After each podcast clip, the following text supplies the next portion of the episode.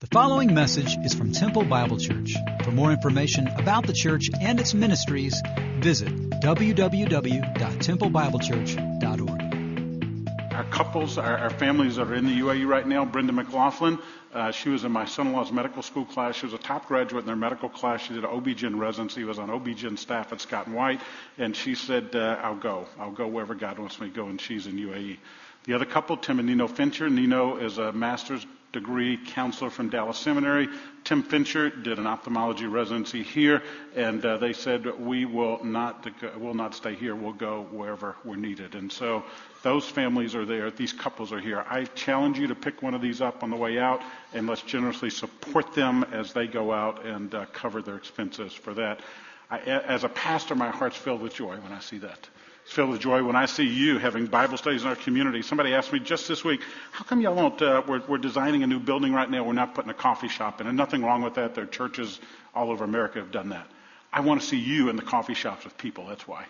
I don't want to compete with local businesses, and secondly, I want to see you with your Bible open at a table with somebody else ministering to them and uh, allowing folks to see the work of Christ on display. So not going to have a coffee shop. I'll buy you coffee anytime you want. Come see me. I'll take you to Starbucks and we'll sit there and have a great time together. But that's why we're not going to do stuff like that. We are going to be ambassadors in this community throughout Central Texas for the cause of Christ, for the glory of Christ, and for Him to be famous among the nations. So that's why we do what we do the way we do it, okay?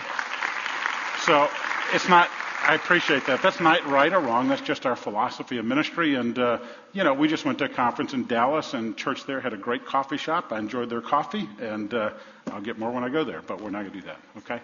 So much for preaching. Let's look at the Word together. Let's look at the Word together. Mark chapter 6. Turn your Bibles on or open them to Mark chapter 6.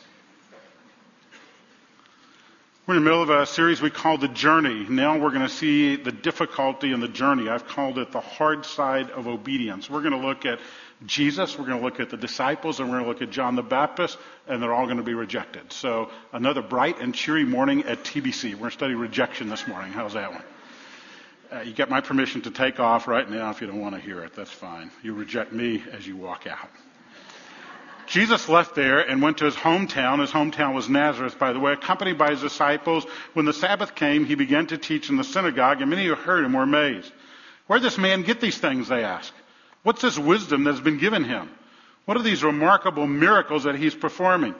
Isn't this the carpenter? Isn't this Mary's son and the brother of James, Joseph, Judas, and Simon? Aren't his sisters here with us? And they took offense at him. And Jesus said to them, one of the most famous uh, verses in the Gospels, a prophet is not without honor except in his own town, among his own relatives, in his own house. He could not do any more miracles. He could not do any miracles there except lay his hands on a few sick people and heal them, uh, which I find is an interesting verse. Couldn't do anything else, but he healed a few people along the way. And then it says he was amazed at their faith. He was amazed at their reception. He was amazed at their repentance.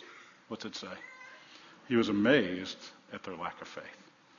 Father, there are things that amaze us, things that amaze you. Kings and kingdoms will stand in amazement. You stood amazed at the unbelief of these people. They stood amazed, Lord Jesus, at your teaching. And now, as we look at this topic, we pray you teach us in Christ's name. Amen. Rejection we've all experienced sometime along the way. The most painful rejection, perhaps, is the kind that Christ is experiencing here. It's a rejection of those you're closest to. Your family, they've already rejected him in Mark chapter 3. In fact, they said he's crazy. And now he's rejected by the community he grew up in. He warned his disciples, when you take the gospel to the streets, you're going to be rejected as well. And then John the Baptist experienced ultimate rejection. He lost his head for following the Savior. Rejection. It's painful. Here's an actual Craigslist ad that shows you pain. For sale, wedding dress, size 8, worn once by mistake. It's funny, but it's haunting, isn't it? It's funny, but it's haunting. You can hear the pain in that ad. Pain. The pain of rejection. The struggle with rejection. The battle with rejection. How many of you know the story of the orphan train? The orphan train. Anybody out there? A handful of us do. The orphan train was interesting. Between 1859 and 1929, so a period about 60 years in our country, about 200,000 orphans and abandoned children from the eastern cities of America were placed on trains that were bound westward, each in search of a home, each in search of a family. Eh, these orphans were placed on trains somewhere out east, and they were sent literally through to the west, literally through Texas, Uh, as one of the stops or one of the many stops along the way. Uh, these were orphans, people who, kids that were either forsaken by parents or had parents that died or any number of reasons why they became orphans along the way. So during the 50 years, over 200,000, let that number sink into your mind, over 200,000 kids were placed in trains. When they would come to different cities, they would be, they would, they would be brought out and put on display, actually. They would be put on display on platforms and be examined at viewings like you were viewing livestock. And literally, uh, people would walk up to them, ask them questions, evaluate their health, and even examine their teeth, the orphan train. Lee Nailing remembers his experience. He said, I've been living in Jefferson County Orphan Home for two years when, as an eight year old, I was taken up with my two younger brothers to a train station in New York City. The day before, my father had handed me an envelope and it bore his name and address, and he said, When you get to wherever you're going, write to me. And that was the only goodbye we had. And so I got on the train with my two brothers. The train embarked for Texas. He said, I and my brothers fell sound asleep. When I awoke, the envelope was gone. I never saw it again.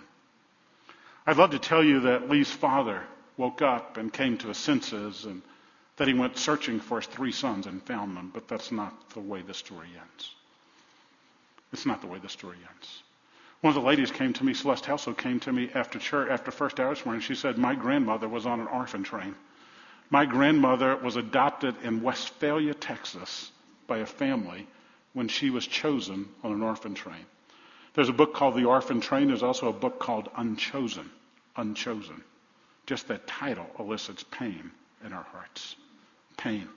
The pain of rejection by a family, pain of rejection by a spouse. I never loved you, never did. I'm out of here. Pain of rejection by friends. You get on Facebook, everybody's headed out together, but you weren't invited. Uh, rejection by kids. Uh, you're going to celebrate Thanksgiving, and those that you love the most won't be around your table. They're not invited. You're not invited. You're not going to see your grandkids, and it's a painful thing. It may be with a roommate. It may be with a soulmate. It may be with someone in ministry. It may be with me. You feel like you've been rejected somewhere along the way. Jesus identifies with your pain. Jesus is the one who stands there with you in the midst of everything that's happening. Jesus experienced rejection from his community, from his family. The disciples would experience rejection, and John the Baptist would experience rejection. First of all, the hard side of obedience. Nobody wants to hear this. We'd rather hear a, a sermon on the best life now. Uh, we, we, would rather be told this is really living right here and, and that everything's going to go good. You come to Jesus and everything is a flowery bed of ease. We'd like to hear that. But that's just not true. You've been sold a bill of goods if that's the case. In fact, in James chapter 1, it says, Consider it all joy, my brothers, if you encounter various trials. Is that what it says there? Nah says when you encounter various trials. So the spiritual life lived out in a fallen world will have a number of speed bumps along the way. Different issues that will cause us to go through painful events. The hard side of obedience. This is when you do what's right, when you obey the Savior, there's still a hard side. The Savior is rejected by his community. If you look in chapter 6, verse 1, it says that uh, he came to his hometown. His hometown was Nazareth. He's accompanied by his disciples. He's a rabbi and he's leading those whom he is teaching. And so he, his, his disciples are following after him. He comes to his hometown of Nazareth. Nazareth was a small community. It was a village of about 500 people. I, have teased some of my friends from Buckholts. It's kind of like living in Buckholts, is what it is. I mean, you, you've got Buckholts is about 600 I, I, or 400, I guess. I looked up. Where are you, Sanders? Where are you out there? How many? 400? Is that right? About 400 in Buckholts. Three, 398 because y'all are here this morning. Uh, but but, but anyway, I mean, it's, it's about 400 folks. It's about five, in, in, a city of five, in a village of 500 people, everybody knows everybody, and everybody knows everybody's business. And, and Nazareth is on about 60 acres. It, was a small, sleepy hamlet. It was on about 60 acres. So, I mean, in this town, there was one marketplace, 500 people. Everybody knew everybody, and a lot of them were related. Almost sounds like a town in Arkansas, doesn't it? But it was really Nazareth. And, and what we see here is this is where Jesus grew up. This is where he learned the skill of being a carpenter from his father. After they were, he was born in Bethlehem, they fled to Egypt, then they came back to Nazareth. Today, interestingly enough, Nazareth is the largest city in the northern part of Israel, up by the Sea of Galilee in that area. It's comprised of about, I need to look at my notes, I forget that number. It's comprised of about 200,000 people. It's called the Arab capital of Israel because of those 200,000 people, 60% of them are Muslim Arabs. And so, in the birthplace of, or the city where Jesus grew up today, it's, uh, it's inhabited by those who need the Savior, those who need the Savior. Well, Jesus comes back to his home village and uh, he is rejected. Uh, there's no ticker tape parade. There are no banquets welcoming home the hero. In fact, it's just the opposite. It's just the opposite. He's attacked and rejected by his community. And let me remind you that community was everything. 500 people in that day and age, if, if a man died, then the community would take care of the widow. If the parents died, the community would take care of the kids. If there was a birth of a baby, the community took care of the, the, the new mom. Everything was around community. So Jesus comes back to the community he had been a part of his entire life. He began to teach in the synagogue, and they heard them. Look at the end of verse 2. If you write in your Bibles, they were amazed. They were amazed. There's our word. They were amazed. What were they amazed by? Where did this man get these things? Where does this wisdom come from, and how can he do these miracles? They listened to the words of Christ and they looked at the works of Christ, his words and his works, and their conclusion is, wow, where did he get this? How can he do that? It's amazing to see what he can do. But then the next verse is, less, is, is just uh, filled with sarcasm. Isn't this the carpenter's son? Isn't this Mary's boy? Isn't this the brother of James, Joseph, Judas, and Simon? Aren't his sisters here with us? And they took offense at him. Those words are sarcastic because, or how do I know that? Because at the end it says they took offense at him, and Jesus' response is, a prophet is welcome everywhere but his hometown with his own people. By the way, two things to note in verse 3. Isn't this Mary's son? Who's missing? Joseph is missing. Scholars speculate that Joseph has died by now. He's no longer in the scene. It also could be the use of a derogatory remark. This is a patriarchal society. When you refer to someone, you refer to him son of the man, not the woman. This is Mary's boy. Maybe they're even intimating this is the illegitimate son, the bastard boy of Mary. Hey, we can't say that for sure, but it's a, a, uh, it's, a, it's a possibility. But for sure, they're offending him. They took offense at him. The other thing to note, there's a teaching in the Roman Catholic Church that Mary was a perpetual virgin. She was not only a virgin for the birth of Jesus, but she remained a virgin her entire life. Uh, Jesus had brothers and sisters. I guarantee you that Mary was not a virgin the rest of her life. That is a false teaching. So you can see it right here in the text. You see where, indeed, they're brothers and sisters to Christ. Mary had a husband. His name was Joseph. They had other children together, and she was not a perpetual virgin throughout her whole life. And I don't mean to be offensive to my Catholic brothers and sisters who are here and several who listen online. But it's the reality of the doctrine that is true. And so we look at this, and Jesus comes to his hometown, and we see that rather than celebrating his success, they're skeptical. They attempt to discredit him. He performs miracles they don't believe. They're amazed at him, and look at the end of verse 5, he, 6 rather, he is amazed at them. He's amazed at their lack of faith. They're amazed with him because of his words and his works. He's amazed at them because he's speaking these words and he's doing these works, these miracles, and they do not believe. In fact, they take offense against him. They're jealous. Hey, this is Mary's boy. This is the carpenter's son who grew up with us.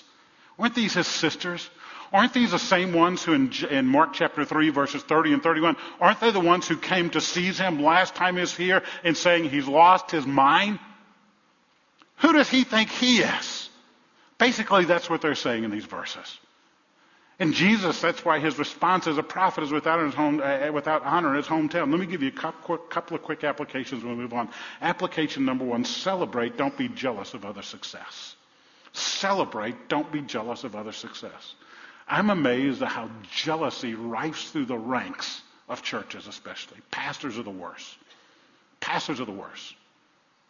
We get jealous when somebody else is succeeding, another church is doing well, and we get mad if somebody leaves our church. I'm going to tell you, if you leave, just write me a letter, let me know, thank me for being your pastor for six months, for a year, for 30 years, and I'm going to bless you and hug your neck in Walmart and HEB. It's God's business whose vineyard you go in, not mine.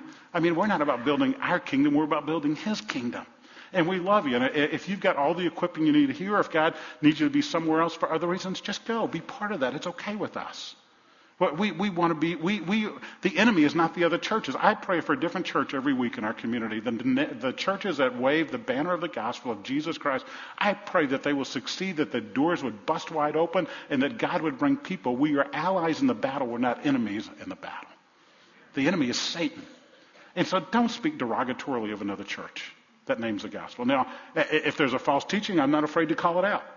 If TBC is teaching something false, you call us out.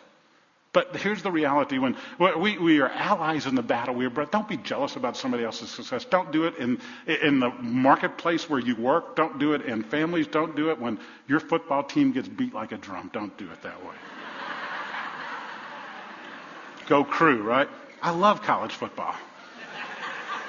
Celebrate, don't be jealous of others. Celebrate their success, everything God has done for them and through them. Jealousy will decimate the ranks of many.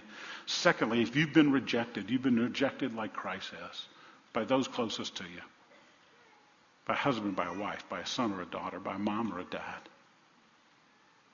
You say, Gary, I wasn't an orphan trained, but I feel like an orphan at times. You've got a Savior who knows what you feel like. He went back to his own town, and they took offense at him. And he was amazed by their unbelief. In times of trouble, God can seem far away, but he's not. He's always near, and he wants us to know that he wants us to feel his embrace and feel secure in him. But although he's always close to us, when trouble strikes, we either move closer to him or further away. I, have literally had thousands of people ask, How can we pray for you? How can we pray for you? Well, right now I'm praying there are no side effects from the medicine I'm taking, nor that, uh, or, and also that that medicine will be effective. Minimal side effects, and by God's grace, fourth infusion this week, and the only side effects I've had are a little itching, but we can live with itching. But it's a, it's a harsh reality. If you go to our website, I've updated my health situation there. By God's grace, I'm doing well. I, I don't think about cancer much, to be honest with you. My, my days have normalized, our family has normalized, but when you go down to MD Anderson, they slap a bracelet on your wrist. It's a cold slap in the face of reality. And, and you realize this will either draw me closer to the Savior or it'll push me away from the Savior. And so if you want to pray for me, pray that every step of this journey I'll be drawn closer to the Savior. And you know what? I'm going to pray that for you too. Every step of the journey that you're on, good or bad, would draw you closer to the Savior that you will honor him with your life and you'll be drawn. The songs we sang this morning, I don't know if you noticed the theme in there, is be drawn, it's to be drawn in the presence of God, here in his presence where I'm done. And it's all about being drawn into his presence. And so Jesus was rejected by his community. Secondly, he tells the disciples, he commissions them to go. For months, the disciples had listened as Jesus preached to the crowds, and they watched in awe as he performed miracles, and now he says, Go and do what I do. Jesus was commissioning his followers from seeing to doing, observing to leading, watching to participate. He had modeled to them what to do. Now he tells them to go and do it. Calling the twelve to himself, verse 7, he began to send them out two by two and gave them authority over impure spirits. We've looked at that word authority many times. Authority means might and right. Dunamis means, means might.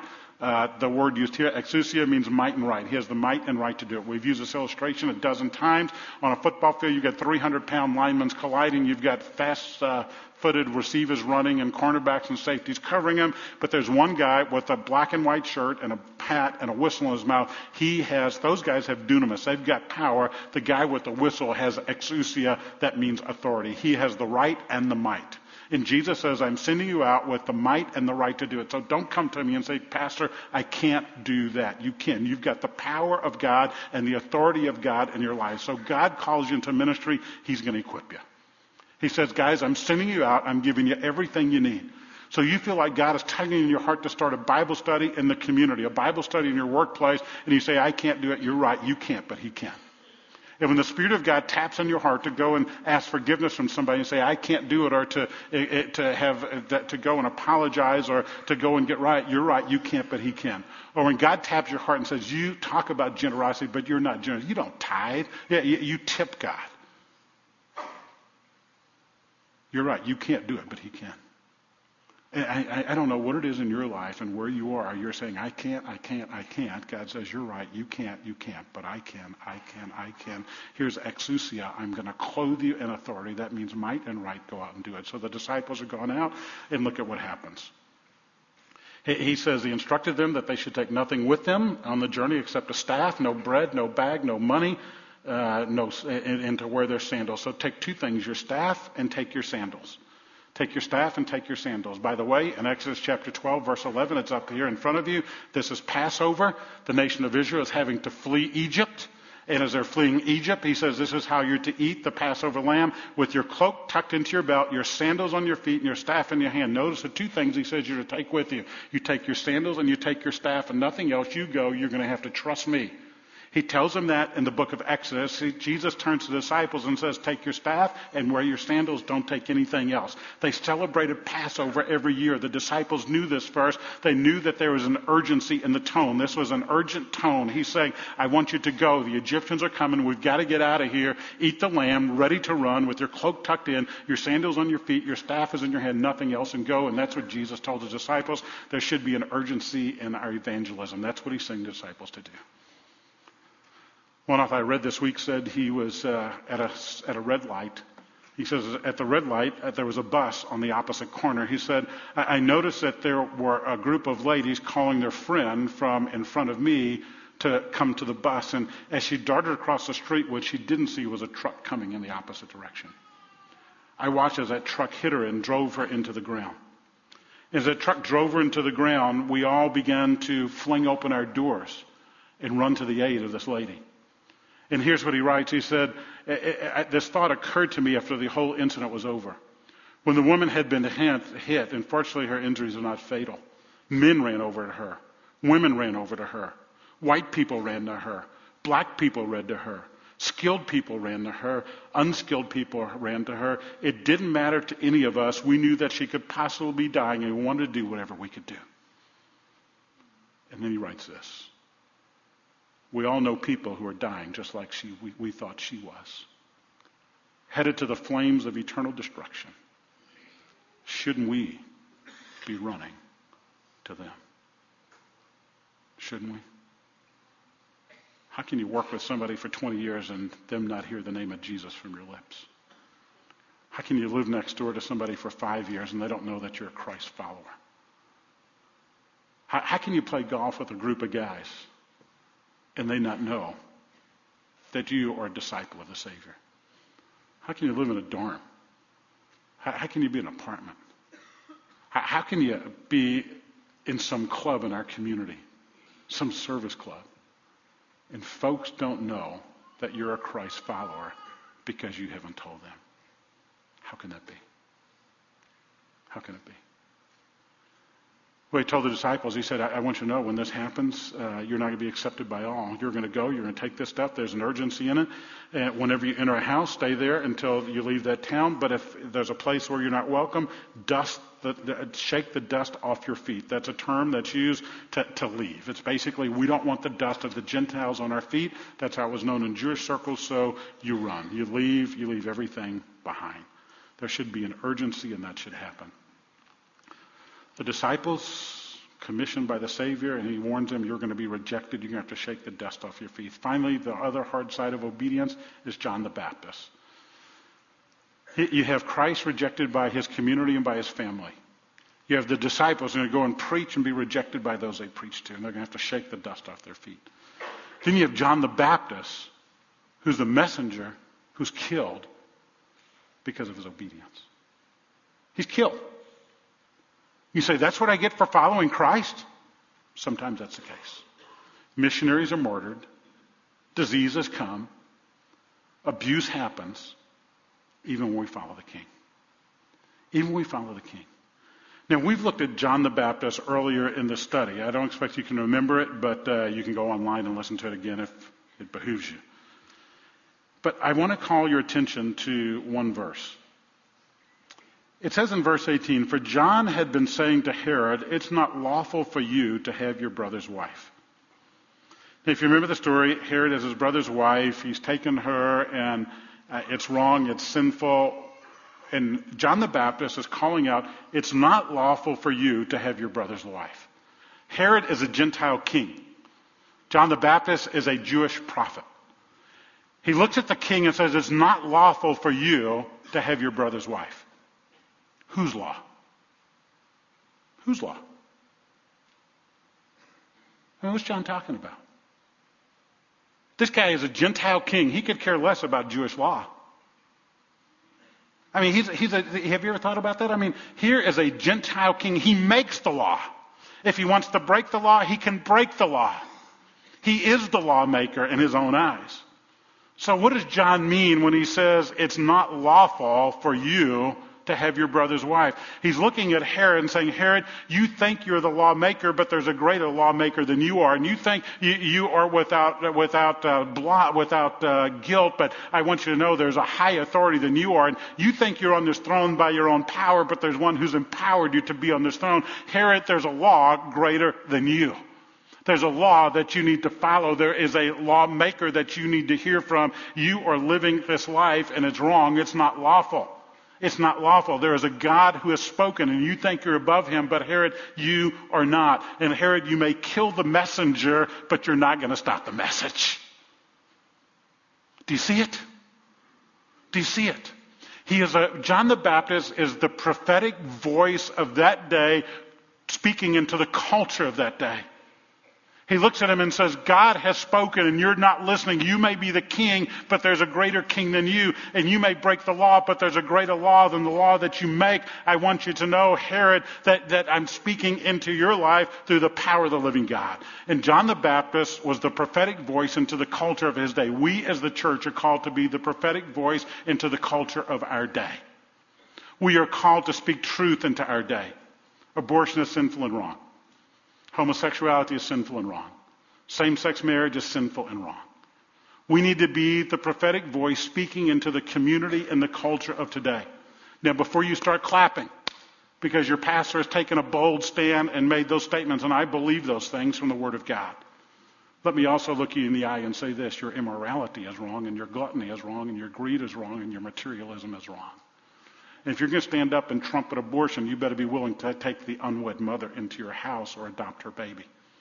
Or serve on the board of Hope Pregnancy Center or be willing to be involved in the process. And if you're going to stand up here and talk about homosexuality, let, me tell you what it's like. The day that uh, Chick fil A, you remember there was a protest against Chick fil A by the homosexual community? There was one young man that stood in the corner at Chick fil A here. And he was a homosexual holding up a sign. And I know the young man. And so I took him a bottle of water and placed in his hand. And as I was there, I watched cars filled with church people holler out, You fag, I hope you go to hell. And I watched a church person shoot the finger at this guy. And I began to pray for them as much as I prayed for the young man because they are just as wrong. And so I look at that. We are called to be the prophetic voice into our culture, but you do it in a loving way. You love them. You care for them. And you minister to them. Stop global whining. I love that bumper sticker. Follow a Savior. Finally, John the Baptist rejected that. The best life now and some of you can be mad because I'm, I mean, Joel Osteen wrote a book called The Best Life Now. If the best life is now, and you believe that, you're duped. How's that? Everybody's going to hate me after this. The Aggies hate me. The... hey, if the best life is now, in seven, you, you're going to live an average of 78 point years. This is the best life. What are you going to do for all of eternity? And if this is the best life now, what about being in the presence of Jesus and being undone? This is not the best life. You ought to be shouting hallelujah and praise God right now. Because this is not the best life. You've been sold a bill of goods if you believe that. You've been sold a bill of goods. And some of you, man, you can't wait to hear that message. It's a feel good message. The reality of it, the best life is to come. It's not now. The best life is in the presence of our Heavenly Father. The best life is in the presence of His Son. The best life is yet to come. And the best life now is being willing to obey regardless of the cost. Worship team, would you guys come up? Remember that eight year old boy, Lee Nailing, on the orphan train? As Paul Harvey would say, let me give you the rest of the story. You the rest of the story. Lee Nailing was on that orphan train actually came to Texas. Came to Texas eight years old. He lost his father's letter, no idea how to get in touch with his father. He said things got worse before they got better.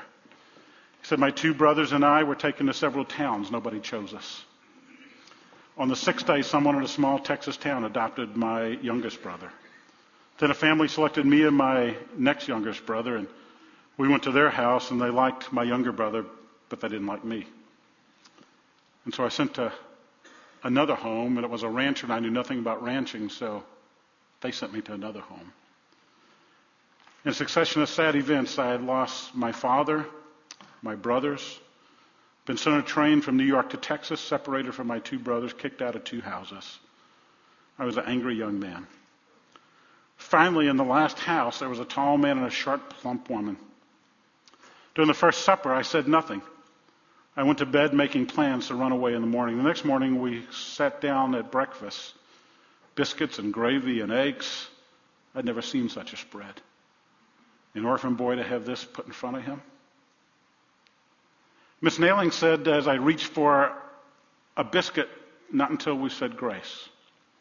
I watched as they bowed their heads. Miss Nailling spoke softly to our Father, thanking him for the food and the beautiful day. And I knew enough about God to know that whoever this woman's father was was probably the same one that the preachers had told us about in the orphanage. I couldn't understand why she was talking to him as though he was sitting right there in that empty chair next to us. When she was praying, I heard her thank God for the privilege of raising a son. I thought maybe they had another son somewhere. But she was talking about me. Me. A privilege, he writes. Mr. Nailling must have agreed with her. It's hard to make it through this. I blubbered like a baby first hour. Mr. Nailling must have agreed with her because he was beginning to smile too. For the first time since I boarded the train, I felt like I belonged. She concluded the sermon by saying, Help us make the right choices as we guide him and help him make right choices too. Dig in, son, said the man's voice. I didn't even notice the amen. Choices. I've got a choice. I think I'll just stay here. After breakfast, we walked down to the barber shop. We stopped at six houses along the way. Each time, the Naillings introduced me as our new son. As we left the last house, I knew that at the first light the next day, I'd be, I won't be running away. There's something else that happened. Although I never would find out where my papa was, how I could get in touch with him, and he never came looking for me. I had a strong feeling on this day I had found not one, but two fathers. It's powerful. Powerful. That's where you're supposed to bail me out right here. hey, here's what I'd like to do. I'd like to pray for you. I'd like to pray for you. That, that is, that's one of the most. Google up the orphan train or unchosen. Read about this. You imagine what that's like? Some of you have been rejected. You've been rejected, and reconciliation has happened, and you praise God for that. You've gone through a divorce, you've gotten back together, or you've been unfaithful, you've gotten back together, or you, you had a mom or dad who rejected you, and it worked out. And we say, To God be the glory. But that hadn't happened for some of you. For some of you, the pain of rejection is so real right now, you can't stand it. I'm asking you to do a very bold thing. I'm asking you to stand right now so I can pray for you. The very bold thing. Some of you have experienced rejection of parents, rejection of spouse, rejection of kids from someone else. I'm going to ask you to do a bold, bold thing right and stand up so I can pray for you. It's a bold thing. We need to thank God for these people before we do anything else. Thank God for them. Would you do that?